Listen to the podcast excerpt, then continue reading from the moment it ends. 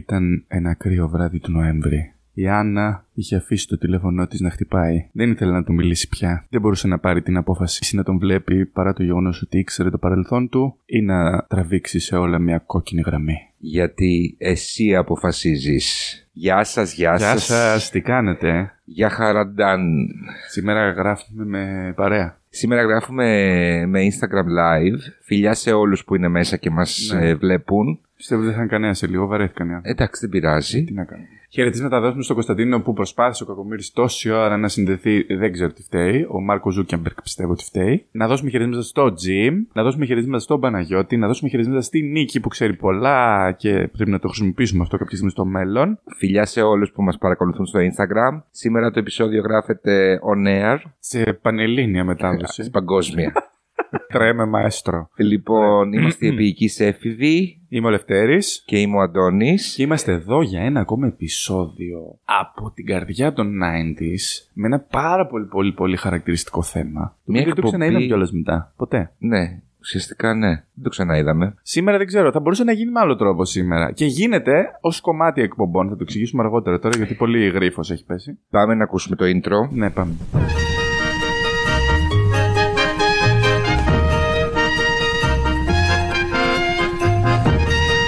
Λοιπόν, Για πες. αυτό το intro το έχει συγγράψει η Ευαντία Ρεμπούτσικα. Φιλιά στην πατρίδα μου. Άρα, πα- συμπατριώτησά σου είναι η Ευαντία. Βεβαίως. Αλήθεια. Βεβαίως, κάτω χαΐα. Και που τα βλέπω αυτά τα ντουμάνια. Αν μια εβδομάδα δεν βγω και βγει μόνος του, θα καταλάβετε γιατί. Ψωδιάρα θα βγει. Ε, εντάξει, φεύγω. Τελείωσε. Τελείωσε, εδώ ήταν. Από πού είναι η Ευανθία; Από κάτω χαγιά. Αλήθεια λες. Βεβαίως. Πολύ ωραίο τραγούδι. Όλα της Ευανθίας είναι ωραία. Την αγαπάω πάρα πολύ την Ευανθία. Ατμοσφαιρικά και αυτά. Πάρα πολύ, Έτσι, πάρα πολύ. Ταξιδιάρικα. Λοιπόν, πάμε να μιλήσουμε για το Εσύ Αποφασίζεις. Μια σειρά που ξεκίνησε στις 9 Νοεμβρίου του 1993. Πες μου πόσο ήσουν. 9 χρονών. Α, ναι, εγώ ήμουν 11, έχεις δίκιο. 11. Θα τα κλείνα σε ένα μήνα, θα τα κλείναμε. Αυτή η σειρά μοιάζει με τις τολμηρές ιστορίες που είχε με τα, με τα γράμματα, ναι. αλλά ότι ήταν η πρώτη interactive διαδραστική ελληνική σειρά στην ελληνική τηλεόραση. Γιατί το κοινό μπορούσε να επιλέξει το τέλος της κάθε ιστορίας. Δεν την έβλεπα τη σειρά. Μην λέμε τώρα μπαρούφε. Εγώ δεν έχω εικόνες από πολλά πράγματα. Θυμάμαι όμως τον Ιβούρο να βγαίνει έτσι με το κοστούμάκι του και τώρα που το έψαξα συνειδητοποίησα ότι έβγαινε live γιατί δεν μπορούσε να γίνει κι αλλιώς. Ε, βέβαια. Προκειμένου να γυρισ- λαμβάνουν τα τηλεφωνήματα. Λογικά ήταν γυρισμένα δύο φινάλε Ναι, ήταν γυρισμένα δύο φινάλε. και ανάλογα με τη συμμετοχή. Ακριβώς. Ακριβώς. Το Εσύ αποφασίζεις βγήκε και είχε παρουσιαστεί το Γιάννη Βούρο. Όλοι το Γιάννη Βούρο θυμούνται. Όμως, για να ψάξω να βρω αν είναι ένα μέρος της, θα παρουσίασε ο Βασίλης Κούκουρας. Ναι. Ο Μάνθος. Ο Μάνθος Φουστάνος. Είχε θέματα κυρίως, ε, ξέρεις, ερωτικά τρίγωνα, αυτά, ιστορίες. Τετράγωνα. Ναι, και τέτοια. Και δεν είχε συγκεκριμένο σκηνοθέτη, ούτε συγκεκριμένο σεναριογράφο. Δηλαδή, κάθε επεισόδιο μπορεί να ήταν γυρισμένο από άλλο σκηνοθέτη και να είχε σενάριο διαφορετικού σεναριογράφου. Έχω σημειώσει εδώ ότι κάποιοι από τους σεναριογράφους που έχουν δώσει επεισόδιο στη σειρά ε, είναι αρκετά γνωστοί για τις δουλειές τους και στη συνέχεια. Δηλαδή, εδώ βλέπω Σταύρος Καλαφατίδης, ο οποίος ήταν. Ε, ε, είχε αναλάβει την επιμέλεια στο Έχω ένα μυστικό, το γνωστό και μη εξαιρεταίο, Μμμ. για τη ζωή της Βουγιουκλάκη. Μμμ. Στο 10. Μην μιλήσεις. Κρατιέμαι πάρα πολύ. κρατήσου, κρατήσου. Ε, εντάξει, κρίμα. Το κορίτσι έχει πει ότι πολλά προβλήματα Να έχει. μην το έπαιζε. Γιατί ήταν πολλά τα λεφτά. Άρη, Ε, Θέλω να μιλήσω. τι πρόβλημα έχεις. Σοβαρό. Δεν σου άρεσε; Δεν το είδα καθόλου εγώ. Δεν το μου έχω δει. άρεσε, δεν μου άρεσε αυτή. Δεν μου άρεσε όλο το κόνσεπτ. Δεν μου άρεσε ο τρόπος που το γυρίσανε. Δεν μου άρεσε γιατί το γυρίσανε. Δεν μου άρεσε τίποτα. Το είδα βέβαια. Το είδες όλο; Το είδα, το είδα, το είδα. Εγώ δεν πρέπει να έχω δει ούτε ένα επεισόδιο ολόκληρο. Καλά, εγώ δεν, δεν μ' αρέσει και η Βουγιουκλάκη. οπότε Το δεν- είδα όλο Ναι. χρόνια μετά. Καλά, δεν είναι και ότι εγώ πεθαίνω. Ναι, τέλος πάντων, ο συγκεκριμένος ο κύριος Καλαφατίδης έχει ε, επιμεληθεί το σενάριο και σε μια σειρά. Το Σέλα το θυμάσαι; Κάτι μου λέει ο τίτλος. Με το Φιλιππίδη και την Ακριτίδου στο Σταρ, νομίζω έπαιζε. Αν δεν κάνω λάθος. Όχι, μπορεί να ήταν και Μέγκα, Μέγκα, Μέγκα. Σταρ δεν έπαιζε. Σταρ, μία σειρά έχει κονεφιλίππουδη στο κλειδί. Μέγκα. Μπορεί να έχει κάνει κι άλλες. Δεν Τέλος νομίζω. πάντων, τη θυμάμαι αυτή τη σειρά που αυτή είχε πάθει αμνησία και εμφανίστηκε στο σπίτι του και δεν ήξερε ποια Ναι, είναι. Και τελικά- Κατάλαβα, κατάλαβα, Mm. κατάλαβα τι λες. Και το με δύο μαμάδες επίσης. Ο Το συγκεκριμένο. έχει γράψει ο κύριος ο ναι, ναι, ναι, ναι, συγκεκριμένο. ναι, ναι. Κάποιο από τα επεισόδια ε, φέρει την υπογραφή της Ντίνας Κάσου, η οποία είχε επιμεληθεί ω την πρώτη Καλιάτη. Το η ζωή μας μια βόλτα. Άντε ρε. Δεν το ήξερα κι εγώ. Προφανώς επειδή ήταν το πρώτο του,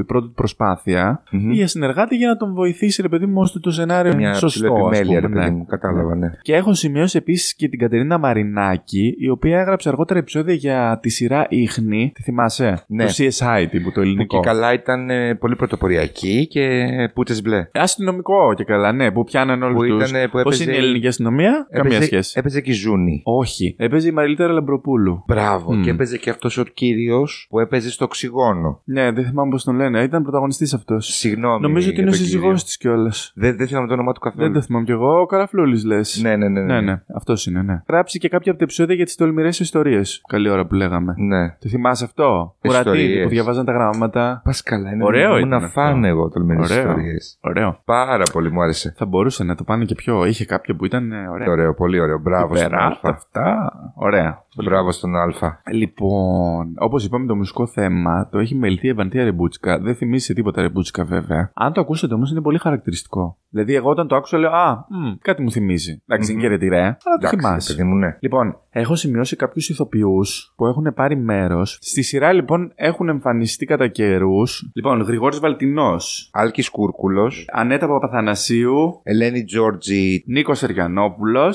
Αλέκα του Μαζάτου, Πέννη Παπουτσί, Οδυσσέας Παπασπιλιόπουλο. Μωρό, πρέπει να ήταν. Προφανώς, εκεί. ναι. Μίμης Χρυσομάλης. Μινάς Χατζησάβας. Μαριάννα του Μασάτου, που Τα- διάβασα ότι είναι από τα πρώτα της. Αυτά, πρώτα-πρώτα, εκεί κοντά με την Αναστασία. Ναι. Τάκης Μόσχος. Κώστας Αποστολίδης. Λίλα Καφαντάρη. Νικήτας Τσακύρογλου. Ελένη Γερασιμίδου. Έας Μανθόπουλος. Γιώργος Γιανακόπουλος. Δημήτρης Αλεξανδρής. Μελέτης Γεωργιάδης. Αλεξάνδρα Παντελάκη. Και Γνωστή, τη, ε. και τη Τίκα Βλαχοπούλου. Δεν ξέρω ποια είναι η Αλεξάνδρα Παντελάκη. Έχω την εντύπωση ότι είναι αυτή που έκανε την. Ε, Ατυχισμένη μαζί. there. Παίζει, παίζει, παίζει. Θα σου πω τώρα. Εντάξει, τώρα τα ονόματα και εγώ δεν τα θυμάμαι. Τέλος πάντων, επειδή αυτά τα επεισόδια ήταν αυτοτελή και επειδή γενικότερα σε όλες αυτές τις σειρές και, στο, και τη δεκαετία του 90 και μετά με κόκκινο κύκλο και δέκατη εντολή και τα λοιπά παίξανε πάρα πολλοί ηθοποιοί. Περνάει όλο το θέατρο το ελληνικό από κάτι τέτοιες σειρές, ειδικά αν έχουν επιτυχία. Η συγκεκριμένη σειρά πήγε καλά γιατί παίχτηκε δύο σεζόν. Νομίζω ότι λίγο επισκιάστηκε, θα πούμε αργότερα περισσότερα πράγματα, από την ανατομία ενός εγκλήματος. Που είναι ιστορική σειρά. Άλλο ύφος, αλλά είχε και εκεί αφηγητή, Ναι. το Γρηγόρη Βαλτινό. Και αυτό που λέγαμε πριν, ότι εγώ μπερδευόμουν πάντα. Δηλαδή στο μυαλό μου τα είχα μπερδεμένα και τα δύο μαζί αυτά. Και νόμιζα ότι ο Βαλτινός έλεγε το εσύ αποφασίζεις. Θεωρώ ότι η συνταγή της επιτυχίας αυτής της σειράς ήταν ουσιαστικά η διάδραση. Ε, ναι. Και σου βάζε δίλημα δύσκολο. Γιατί θα, θα σας πω μετά και έχει μιλήσει και ο Βούρος πρόσφατα για εκείνη τη σειρά. Ήταν αυτό, ας πούμε, μια μεγαλύτερη γυναίκα με έναν μικρότερο. Ε, ο Βούρος έχει πει, θα τα διαβάσω και πιο αναλυτικά, ότι έχει ένα δίλημμα ότι μια γυναίκα τα φτιάχνει με έναν άνθρωπο και αποφασίζει να μείνει μαζί του και μετά ανακαλύπτει ότι αυτός είναι εγκληματίας. Δεν θέλω να ξέρω τι αποφάσιζε ο κόσμος τότε. στην, ε, στην Μπέτυ Λιβανού που το είδα γιατί υπάρχει το βιντεάκι στο YouTube ήταν ναι στην τρίχα. Οριακά. Αλλά ψ- ψήφιζε ναι. Δεν Μπράβο. ξέρω τι κατέληξε. Ψήφιζε ναι, να μείνει μαζί του δηλαδή. Αλλά λέγε. ήταν πολύ κοντά. Λογικά τότε ψηφίζανε και νέοι άνθρωποι. You never know. Δεν το ξέρεις. Δεν το μάθουμε Δεν ποτέ. το ξέρεις, ναι, δεν το ξέρεις. Τηλεφωνικό δεν ήταν. Ναι, είχε αυτό Άρα ένα εύκολο. πίνακα πίσω του. Ήταν εύκολο, ήταν και σταθερό τηλέφωνο, έτσι. Δεν Ναι, ήταν οκ. κινητά. Ε, είχε ένα πίνακα πίσω του με ψηφιακούς αριθμούς. Πώς ήταν τα Ναι, τηλεπαιχνίδια. ναι, ναι, το θυμάμαι αυτό. Το θυμάμαι αυτό. Και έδειχνε που ανεβαίνανε τα. Δηλαδή, έχω την αίσθηση ότι γινόταν ρομποτικά. Αυτόματα. Είχε διαφορετικούς τηλεφωνικούς αριθμούς για το ναι και για το όχι. Μμμ. Και παίρνοντας τον αριθμό που είναι για το ναι, καταγραφόταν κατευθείαν η ψήφος. Οκ. Αυτό έχω καταλάβει έτσι όπως λειτουργούσε. Μέχρι στιγμής 311 τηλεθεατές έχουν αποφασίσει, έχουν τηλεφωνήσει και αποφάσισαν πως η Χριστίνα πρέπει να συνεχίσει αυτή τη σχέση και 293 έχουν αποφασίσει πως η Χριστίνα πρέπει να τη σταματήσει. Η ώρα είναι 11 και 1 πρώτο λεπτό και 33 δευτερόλεπτα. Οι γνώμες διχάζονται, η διαφορά δεν είναι πάρα πολύ μεγάλη. Θα δούμε τι θα γίνει με τη σημερινή μάχη, ποια γνώμη τελικά θα επικρατήσει, τι θα κάνει τελικά η Χριστίνα. Υπήρχαν λοιπόν γυρισμένα προφανώς, γιατί δεν μπορούσαν να το κάνουν αλλιώς, δύο φινάλε. Έτσι. Το Μέγκα, είτε την πρώτη χρονιά στο ενδιάμεσο ή μετά, αφού τελειώσαν και τα δύο, δεν ξέρω ακριβώς πια, δεν το διευκρίνησα. Έπαιξε όλα τα επεισόδια με το άλλο τέλος. Άντε ρε. Τέλειο. Ωραίο. Τα έπαιξε επανάληψη δηλαδή, με το δεν είχε επιλεχθεί για να παίξουν και αυτά. Ναι, ωραίο. να γνωρίζει ωραίο, ο ωραίο. κόσμος και τις δύο καταλήξεις, ας πούμε. Μην της πάει και ιστορίας. τσάπα το γύρισμα. Έλατε, είναι ακριβό το φιλμ. Βέβαια. Φιλμ γύριζαν τότε; Κάποιοι ναι, δεν ξέρω τώρα όλοι. Τώρα δεν γυρίζουμε φιλμ. Είσαι σίγουρος; Δεν γυρίζουμε φιλμ. Μόνο κάποιες μεγάλες παραγωγές που ας πούμε Κάποια κομμάτια από το Μαέστρο γυρίστηκαν με φιλμ. Αυτό θα σου έλεγα για σειρές ή και για ταινίες. Κάποιοι γράφουν ακόμα με φιλμ γιατί θεωρούν ότι είναι καλύτερο. Δεν το ξέρω κιόλας. Στο Μαέστρο, Ναι. άκουγα στο podcast του Μαέστρο ότι οι σκηνές που δείχνει τη χαρούλα μικρή έχουν γυριστεί με φιλμ εποχής για να έχει τη σωστή αποτύπωση. Α, δεν το έχω δει. Έχει Ναι, σκηνές ναι, που ναι, δείχνει ναι, ναι. την Αλεξίου στα νιάτα ναι, της. ναι. Το, το story της όλο. Είναι η φάση με το επεισόδιο μετά που ήταν στο νεκροταφείο. Μπράβο. Μμ. Μπράβο. Εγώ πιστεύω ότι ο Γεωργίου βγαίνει τελείως από το θέμα, αλλά δεν πειράζει. Δεν πειράζει. Συνδεσμένοι είμαστε. Έλατε.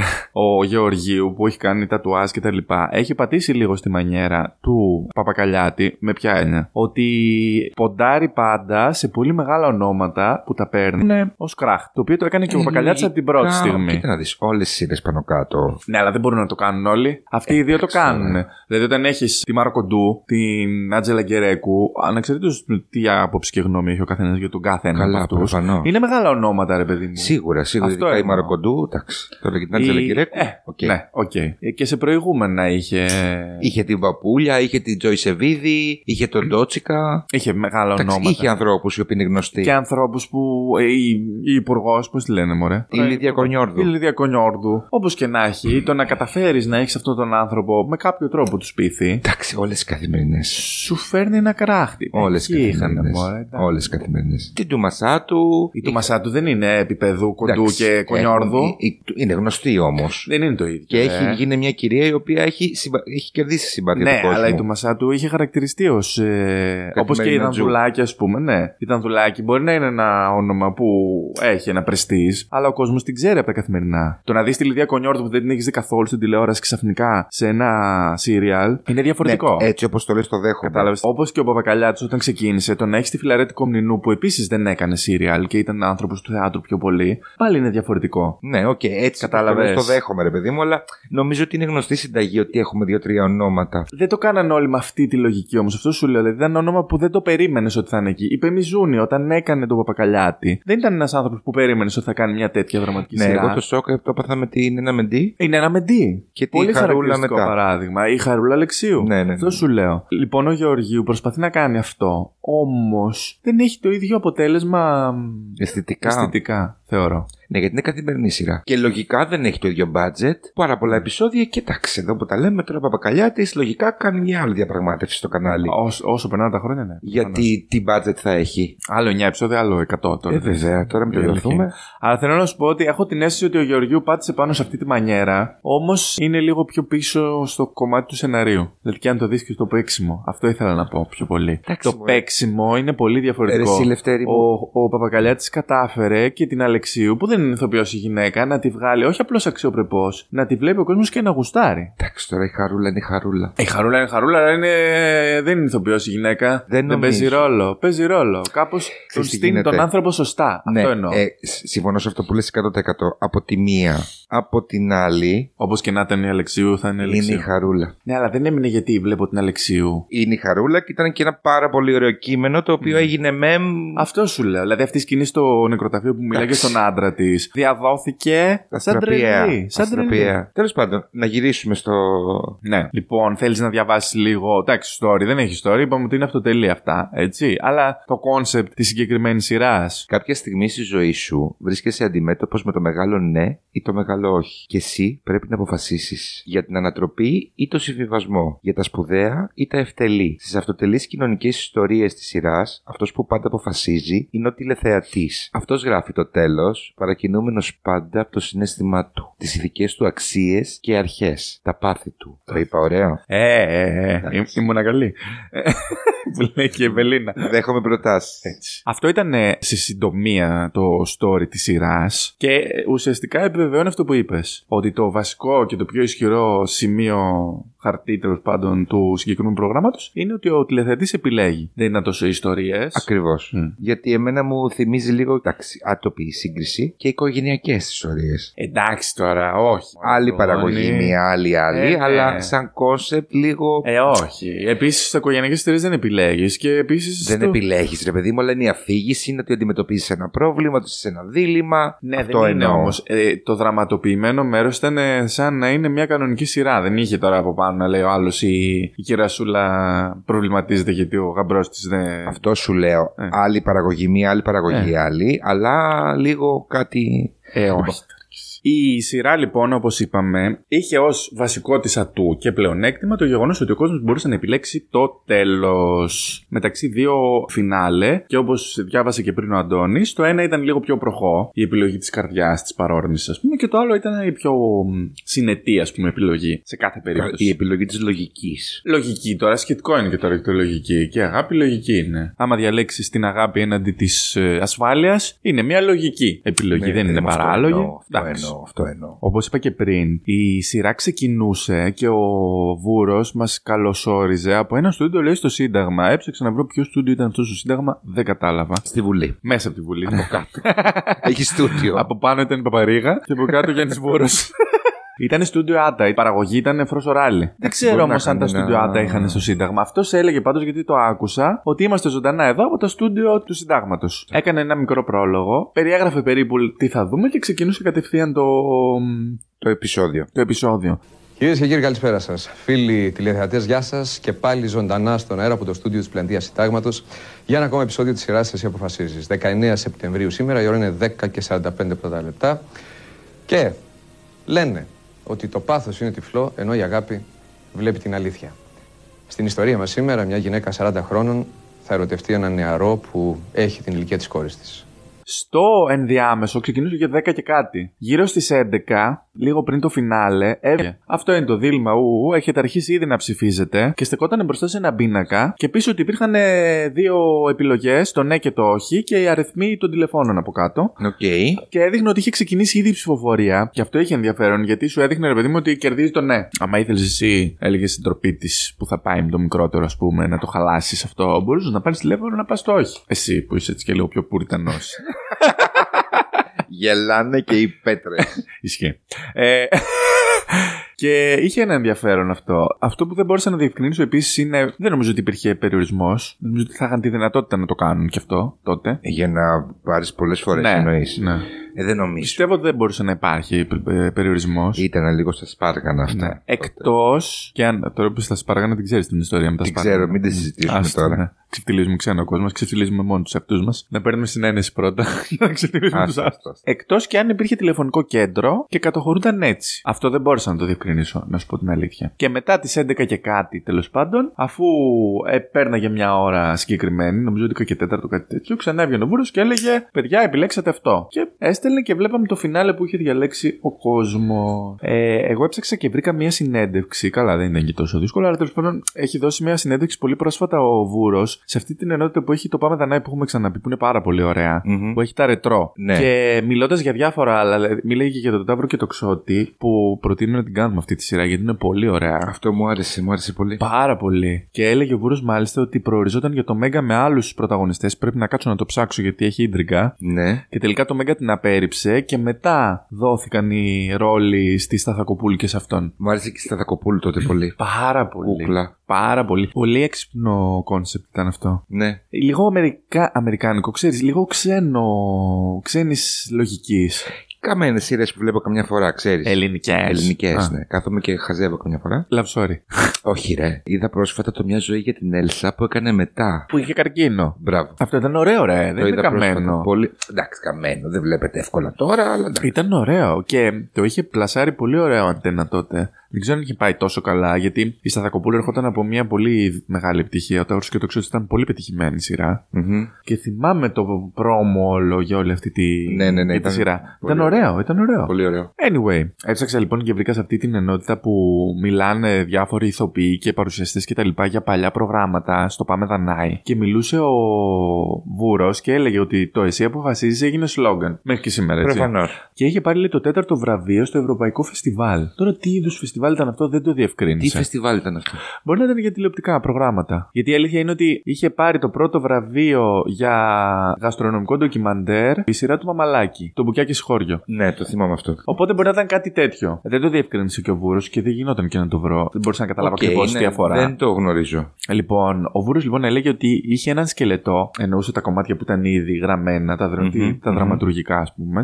αλλά ήταν live και έπρεπε να βγαίνω χωρίς κείμενα και να μιλάω. Έλεγε ο Βούρο Βούρο ότι εγώ προσάρμοζα τα σχόλιά μου με βάση το πού πήγαινε η ψήφη, πού πήγαινε η ψηφοφορία. Να κάνω μια ερώτηση εγώ. Ναι. Ρητορική. Ναι. Γιατί έχω πάθει λευτέρη τώρα.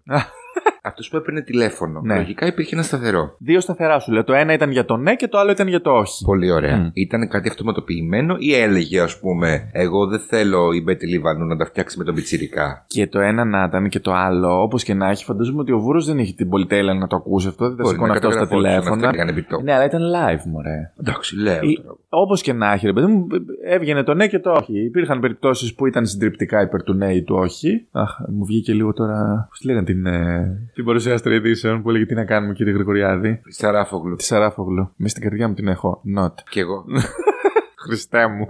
Ναι. Και έλεγε λοιπόν ο Βούρος, μου κάνει πολύ μεγάλη εντύπωση αυτό, ότι εγώ έπρεπε να βγω χωρίς κείμενα, γιατί έπρεπε να προσαρμόσω αυτά που έλεγα ανάλογα με τα τηλεφωνήματα και πού πήγαιναν οι ιστορίες. Λογικό. Μου έκανε εντύπωση. Θα μπορούσε να έχει προετοιμάσει κάποια, ξέρεις, είτε προς τα δω είτε προς τα εκεί. Αλλά δεν γινόταν έτσι. Λέει λοιπόν αυτό που σου έλεγα πριν. Θυμάμαι ένα σενάριο που μια γυναίκα καριέρας γνωρίζει έναν άνθρωπο και τον ερωτεύεται. Κάποια στιγμή βλέπεις στον υπολογιστή της. Υπολογιστή το 94 σου λέει. Ω, καλά. Ήταν γυναίκα καριέρας όμως. Βέβαια. Πως αυτός είναι ένας καταζητούμενος. Και το ερώτημα που θα ήταν στους τηλεθεατές ήταν αν πρέπει να συνεχίσει να τον έχει στη ζωή της ή όχι. Αν πρέπει να τον καταδώσει ή όχι. Και λέει λοιπόν ο Βούρος ότι εκείνη την μέρα παρέθεσε μια ρήση του Όσκαρ Ουάιλντ ότι πρέπει. Δεν την ε, κατέγραψε ακριβώς πώς την είπε. Ότι πρέπει τέλος πάντων να κυνηγάμε τα όνειρά μας και τα πάθη μας γιατί δεν ξέρουμε πότε θα είναι το τελευταίο ή το πιο μεγάλο πάθος, το πιο σημαντικό μας. Και ουσιαστικά έδινε με έναν τρόπο λίγο έτσι απ' έξω απ' έξω κατεύθυνση προς το ναι. Ότι να ακολουθεί την καρδιά της κι ας είναι καταζητούμενος αυτός. Και λέει ότι τον είχε πάρει ο Τζον Καλημέρης που ήταν τότε διευθυντής και του έλεγε ότι ε, είσαι τρελός, τι είναι αυτά που τους ε, λες, ξέρω το υπονοείς όλο αυτό και τέτοια. Είχε ένα ενδιαφέρον. Η αλήθεια είναι ότι είναι μια σειρά από εκείνες που τις θυμόμαστε πολύ καλά, που έχει γίνει σλόγκαν όπως είπες, αλλά ακριβώς για το ιδιαίτερο του κόνσεπτ της δεν μπορεί να προβληθεί σε Ε, επανάληψη. όχι, εντάξει τώρα. Τι να δεις. Οπότε το θυμάσαι απλά σαν κόνσεπτ και λες, Αχ, κοίτα τότε τι γινόταν. Έχεις βρει τηλεθέαση; Τηλεθέαση όχι. Α, οκ. Τηλεθέαση όχι. Αλλά επειδή ήταν δύο χρονιές, σου λέω πρέπει να πήγε καλά και λίγο την έφαγε στη στροφή η ανατομία ενός εγκλήματος. Που κάπως. Εγώ τουλάχιστον στο κεφάλι μου τα μπέρδευα αυτά τα δύο σαν κόνσεπτ. Είναι αλήθεια ότι υπήρχαν ε, εκείνη την εποχή ή αργότερα βιβλία με τέτοιο περίπου κόνσεπτ. Ναι. Ότι πήγαινε στη σελίδα τάδε για να δεις. Άκου, άκου, και εγώ δεν το ήξερα αυτό. Τα περισσότερα α, αφορούσαν σε παιδικά βιβλία, έτσι. Οκ. Το οποίο όμως ήταν ε, εν είδει μυθιστορήματος, έτσι. Και λεγόντουσαν βιβλιοπαιχνίδια. Στα αγγλικά, θα μιλήσω αγγλικά τώρα. Ε, game books. Ω. Ε, choose your own adventure. Ειρηνέλα, where are you? ναι, ωραία. Διάλεξε τη δική σου περιπέτεια σε μια πιστή, όχι ακριβώς μετά, μετάφραση. Οκ. Διαβάζοντας λοιπόν το βιβλίο, αυτό που έκανες, φτάνοντας σε ένα σημείο να σου λέει ότι αν εσύ θέλεις, ξέρω εγώ, ο ήρωάς σου να κάνει αυτό, προχώρας στη σελίδα 88. Ναι. Αν θες να κάνει εκείνο, προχώρας στη σελίδα 90. Δεν ξέρω πώς ακριβώς το χωρίζαν. Με αυτόν τον τρόπο λοιπόν έφτιαχνες τη δική σου σειρά γεγονότων Μμμ. και το προχωρούσες έτσι. Έφτιαχνες με έναν τρόπο το σενάριο όπως το ήθελες εσύ. Με βάση τι επιλογές που σου δίνανε, βέβαια, έτσι, όχι να το γράψει από την αρχή. Εγώ διάβασα στην Huffington Post που βρήκα την. ε, υπόθεση για αυτά τα βιβλία ε, ότι στην Ελλάδα υπήρχαν κάποια βιβλία που ήρθαν και ήταν αρκετά επιτυχημένα και ήταν η σειρά του μοναχικού λύκου, λέει. Όποιοι τα διαβάζαν μπορεί να ξέρουν. Εγώ Εντάξει, δεν το αυτό είναι, γνωρίζω. ήταν παιδικά βιβλία. Παιδικά, από ό,τι κατάλαβα, Οκ. ήταν παιδικά κυρίως. OK, OK. Σε αυτό πάνω πάτησε και το Netflix πολλά χρόνια μετά, διότι στην Ελλάδα είμαστε πολύ μπροστά.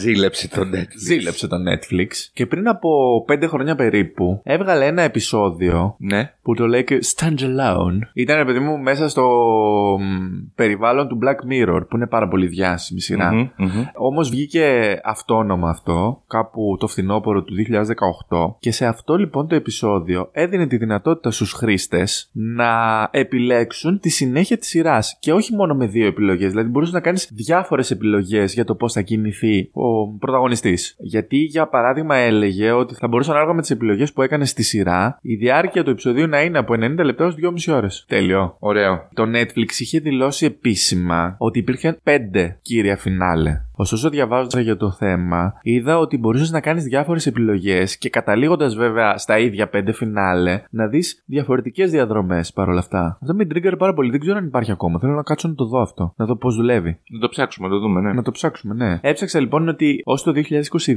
το Netflix έχει αναρτήσει τουλάχιστον 10 σειρές που έχουν μια τέτοια επιλογή. Κάποιες είναι μ, παιδικά, πώ είναι η Dora, η εξερευνήτρια. Ναι, αυτό μ' αρέσει. Τρελαίνομαι. Μ' αρέσει, μ' αρέσει. Τρελαίνομαι. μ' αρέσει. Αλλά πιο ενεργά διαδραστικό, έτσι. Δηλαδή δεν είναι ότι Μέρι μένει τώρα και βλεφαρίζει. Μμμ. Πατάς εσύ κουμπιά για να προχωρήσουν κάποια Ναι, πράγματα. κατάλαβα τι λες. Ε, μου φάνηκε πάρα πολύ ενδιαφέρον. Υπάρχει τέτοια πηγή τύπου εσύ αποφασίζεις ακόμα και σε σειρά ντοκιμαντέρ; Γιατί; Ξέρω εγώ, τύπου να με φάει η τίγρη ή να με φάει.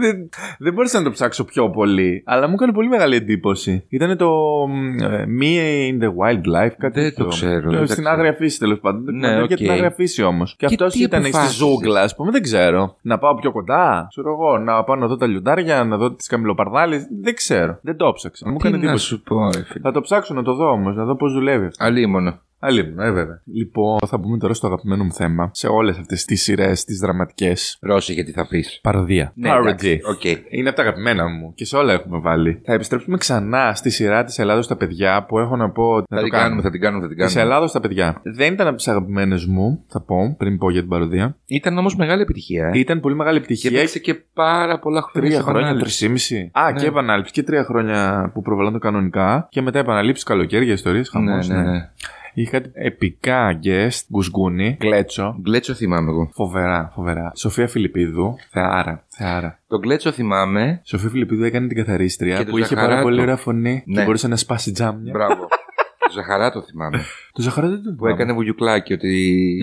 ναι, Ότι ήρθε βουλιουκλάκι στο στρατόπεδο. Ναι, ναι, ναι, κάπως έτσι. Ε, ε, είχε ένα ενδιαφέρον, κάπου ξέφευγε κατ' εμέ, αλλά κάποια πράγματα ήταν πολύ αστεία. Μμμ. Μου αρέσανε. Σε κάποιο επεισόδιο λοιπόν από τη σειρά της Ελλάδος στα παιδιά, ο Πλαπούτας, ένας από τους τρεις φαντάρους στην αεροπορία, παριστάνει ένα υβρίδιο ε, Γρηγόρη Βαλτινού από το Ανατομένο Εγκλήματος που έκανε την αφήγηση. Πλαπούτας, ο Νίκος Αλεξίου. Ναι, Νίκος Αλεξίου. Που τον είδαμε πρόσφατα που λέγαμε. Κάπου τον Εσύ είδαμε. μου το πες, ναι. Τώρα ξανά εμφανίστηκε πολύ πρόσφατα σε μια σειρά. Δεν θυμάμαι. Κάπου, κάπου, Κάπου κάπου, τον παίζει είδαμε, τώρα ναι, στην τηλεόραση κάπου τον ξανά. είδαμε. Έκανε λοιπόν ένα υβρίδιο του ε, Γρηγόρη Βαλτινού και του ε, Γιάννη Βούρου, που ήταν ρε παιδί μου λίγο στο πιο σκοτεινό ε, παρασκήνιο με βιβλιοθήκες όπως ήταν ο Βαλτινός. Ναι, Ο ακριβώ. Βαλτινός θυμάσαι, ήταν σκοτάδι, λες και τον φωτίζει με κερί. Ναι. Ε, και από πίσω βιβλιοθήκες και τέτοια. Αλλά ενώ έλεγε όσα έλεγε, έλεγε στο τέλος γιατί εσύ όπως ο Πλαμπούτας και στο τέλος τον πλακώνανε όλα τα βιβλία. Πέφτανε Πέφτανε πάνω κάτι του. βιβλία στο κεφάλι τους, σωστά. Αυτό το θυμάμαι. Και τώρα που η υπόθεση Δράκος του Καψιμί πάει να κλείσει, το ερώτημα παραμένει. Πόσοι ψυχίατροι θα χρειαστούν, πόσα χάπια, για να γίνει αυτό το κτίνος ένας κανονικός άνθρωπος σαν και εμένα. Εσύ αποφασίζεις. Καληνύχτα σας. Αυτό ήταν η παροδία που περιλαμβάνει κατά κάποιο τρόπο το εσύ αποφασίζεις. Εγώ θέλω εδώ να κάνω μια μικρή αναφορά και ίσως κάνουμε και ξεχωριστό επεισόδιο. Γιατί εμένα αυτά τα εγκληματικά. Σ' αρέσουνε. Οι σειρές, ναι. Τέλος πάντων, όπως είπα 100 φορές σε αυτό το επεισόδιο, το εσύ αποφασίζεις και το ανατομένο εγκλήματος κάπου μπλέκονται εμένα μέσα στο κεφάλι μου. Πολλές φορές. Κακώς, δεν έχουν καμία σχέση. Το μου το κεφάλι, το λέω για σένα. Ναι, ναι. Έτσι που το θυμάμαι, ρε παιδί μου. Γιατί όντως, εδώ θα έρθω να συμφωνήσω μαζί σου, αυτά επειδή παίζανε αρκετά αργά και ειδικά η ανατομένο εγκλήματο ήταν πάρα πολύ βίαιο. Είχε πάρα πολύ βίαιες σκηνές, θανάτους, πλατεριέ. Ήταν αυτοί που κάνανε τα εφέ, πώς τους λες. Θυμάμαι αφιέρωμα. Δεν θυμάμαι σε ποια εκπομπή παίζει να ήταν και πρωινάδικο. Ε, Στους αδερφούς Αλαφούζους. Που είναι οι πρώτοι, που είναι γνωστοί για όλα αυτά τα Μπράβο. εφές στην Ελλάδα, ρε παιδί Μπράβο, μου. μπράβο, μπράβο. Και είχαν πολλά τέτοια. Που, ξέρεις, μαχαιρώματα να τε- φεύγουν πίδα και στα αίματα και τέτοια. Το οποίο υποθέτω ότι με κάποιο τρόπο με προστάτευσαν οι γονείς μου να μην το βλέπω. Εντάξει, μα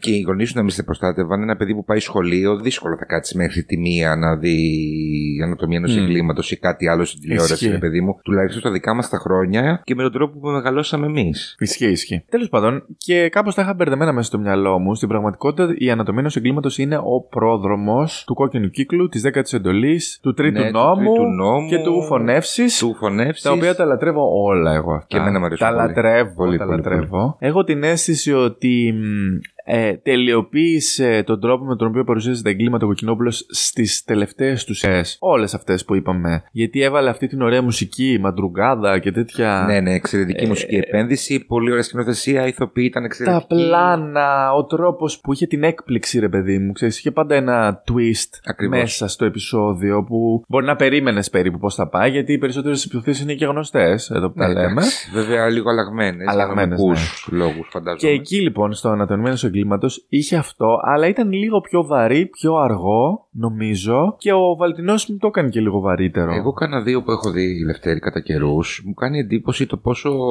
Γιατί ήταν μικρά επεισόδια. Ήταν γύρω στο μισάωρο. Α, ήταν τόσο μικρά, ε. Ναι. Ε, το πόσο περιεκτικό ήταν στο μισάωρο του. Μμ. Δηλαδή είχα δει πριν κάνα χρόνο αυτό με τη Διαβάτη και την Τζόη Σεβίδη. Για ποια ιστορία ήταν; Για την ιστορία με τα τηγανόψωμα. Το οποίο το ξανά έκανε μετά. Ήταν η, η γυναίκα του Μπέζου. Μωρέ, τι κεφαλικό έχω πάρει. Ναταλία Τσαλίκη. Η Ναταλία Τσαλίκη την ιστορία αυτή. Νομίζω ήταν στο, στη, στον τρίτο νόμο ήταν αυτό. Στο Μέγκα. Όχι, όχι. Όχι, Α ήταν. Ε, αλφα, αλφα. Σου πιο από τα δύο δεν θυμάμαι στον Α, αλλά Ναι, σίγουρα το έχει στο- ξανακάνει αυτό. Εντάξει, αυτή η αλήθεια είναι, αυτή η ιστορία είναι μία από τις εμβληματικότερες, αν μπορεί να χρησιμοποιήσει κανείς αυτή τη φράση, τη λέξη, σε επίπεδο εγκλημάτων. Δεν ξέρω γιατί έχει εντυπωθεί πολύ έντονα στη συνείδηση του κόσμου. Τα τηγανόψωμα. Ε, βέβαια. Ε, Και η Διαβάτη έκανε την ε, μάνα και η. Τη δηλητηριάστρια. η Ευίδη την κόρη. Η Ευίδη έκανε την κόρη. Που ήθελε να πέσει στα πατώματα. ας πούμε. Μπράβο. Ο Αποστολίδης έκανε το Το γαμπρό. γαμπρό. Μμ. Αλλά αν με ρωτάς, ψηφίζω διαβάτη. Ναι, μ' αρέσει και εμένα η Διαβάτη. Εντάξει. Εξαιρετική. Μ' αρέσει. η Και έχει Διαβάτη. μιλήσει και η Τζόις Σεβίδη γι' αυτό. Ναι. Για εκείνο το γύρισμα. Θα κάνουμε, θα κάνουμε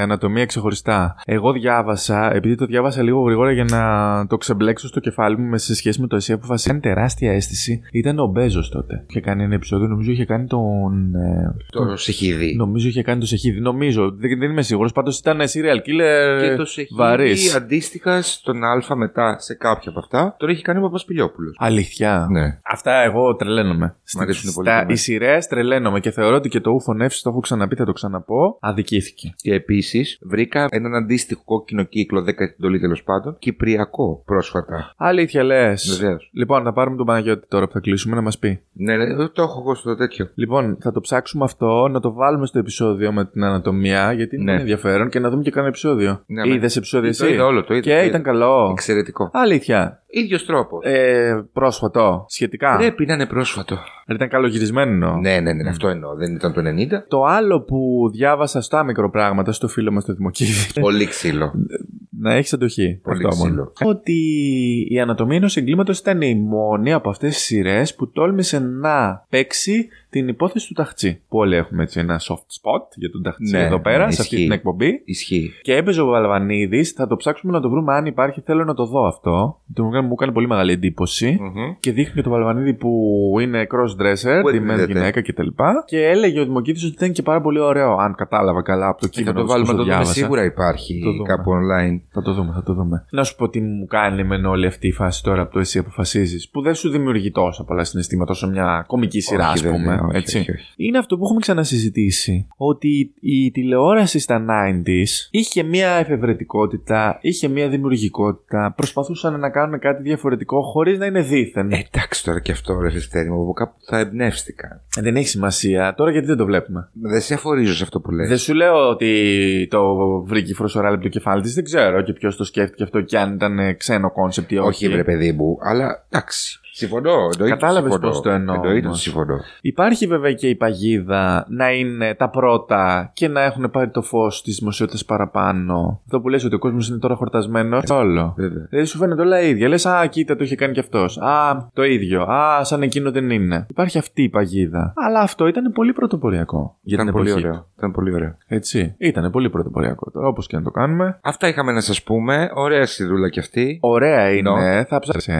Δεν τρελαίνομαι, μωρέ. Όχι μόνο και οικογενειακές ιστορίες όμως. Δεν, δεν τρελαίνομαι. Δεν μπορώ να ταυτιστώ γιατί δεν το βλέπα τότε. Δεν μπορώ να πιάσω το vibe. Εμένα με τριγκάρει πάρα πολύ αυτό που σου λέω. Ότι ήταν πριν από 30 χρόνια, ακριβώς 30 χρόνια. Είναι πάρα πολύ ωραίο το κόνσεπτ Και και, ο- η ιδέα. ναι. Και δεν το συζητάω αυτό. Απλά δεν μπορώ να ταυτιστώ γιατί δεν το βλέπα. Και σκέψου και με τα δεδομένα τα τεχνολογικά εκείνης της εποχής. Γιατί τώρα το να μπει σε αυτή τη διαδικασία του να συμμετέχει ο κόσμος είναι πολύ πιο εύκολο έτσι. Υπάρχουν 40 δα- διάβλοι διαφορετικοί. Βέβαια το να κάνεις το να γυρίσεις δεύτερο και τρίτο τέλος και φινάλε κτλ. είναι μια κατάσταση διαφορετική. Εντάξει, είναι μανούρα, ρε παιδί μου, να το Αλλά καταλαβαίνω. δεν είναι τότε, δεν είχαμε άλλη επιλογή, δεν είχαμε άλλο τρόπο. Τηλέφωνο μόνο. Ναι. Μόνο το σταθερό. Ναι. Εμένα με ιντριγκάρει αυτό. Και να σου πω και την αλήθεια, μου αρέσανε και λίγο αυτοί οι αφηγητές εκείνης της εποχής. Έχω την αίσθηση ότι είχαν λίγο πιο ωραίο ύφος. Ωραία χρειά. Καταρχάς, Μιλούσαν ο ωραία. Γούρος είναι πάρα πολύ καλός ηθοποιό. Αυτό. Εντάξει.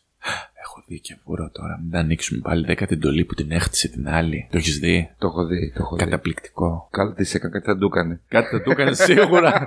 του έκανε. Η συγκεκριμένη του έκανε. Δηλαδή το ευχαριστήθηκε. Νομίζω ότι οι περισσότεροι που το βλέπαν το ευχαριστήθηκαν. Έλα, σταμάτα. Εντάξει, δεν ε, ε, προτρέπουμε τον κόσμο στη βία και στην Να χτίσει κάποιος ανθρωποκτονία. στον τοίχο. Αλλά, γιατί αυτά είναι όλα. Είναι ηθοποιοί, είναι ψέματα. Αλλά. Παναγία. Έλα, μου. σταμάτα. Πολύ ντροπή. σκληρό. Σκληρό Ντροπή. όμως να την έχει την άλλη μέσα και να τη χτίζεις. Σκληρό, πολύ σκληρό. Τον τη βρήκανε. Νομίζω ότι τη βρήκανε ποτέ. Ε, το έκανε σωστά δηλαδή. Ναι, γιατί αυτός ήταν εργολάβος, κάτι τέτοιο ήταν. Α, Δεν γι' αυτό. ήξερε τη δουλειά. το αλφάδια σε το έκανε. Μπόμπα.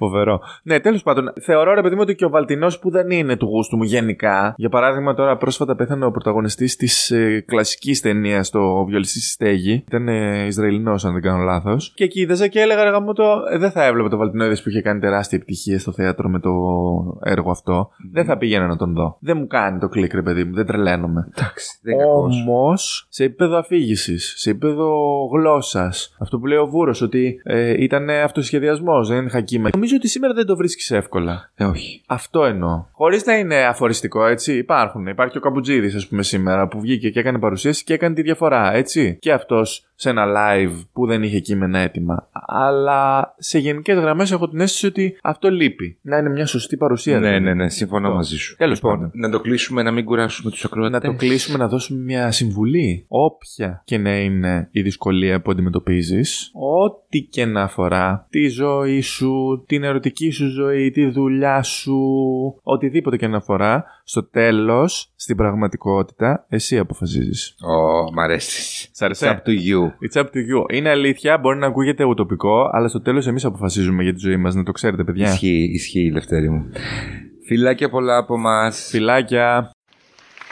Εξαιρετικό. Καταπληκτικό. Φοβερό. Μοναδικό. Εντάξει τώρα, μην τρελαίνομαι. Ε, καλούλι, καλούλι. Μάλλον για πούλο πάει. Ψιλομάπα, ψιλομάπα. Τίποτα, κόψιμο. Ου, κόψτε τους. Μπου.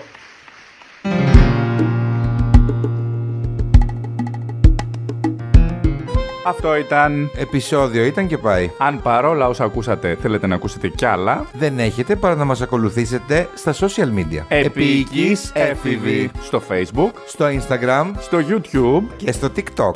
Μην ξεχάσετε να μας βρείτε στο spotify Στα podcast της Apple και της Google. και σε όλες τις πλατφόρμες που φιλοξενούν podcast. Τα λέμε την επόμενη εβδομάδα.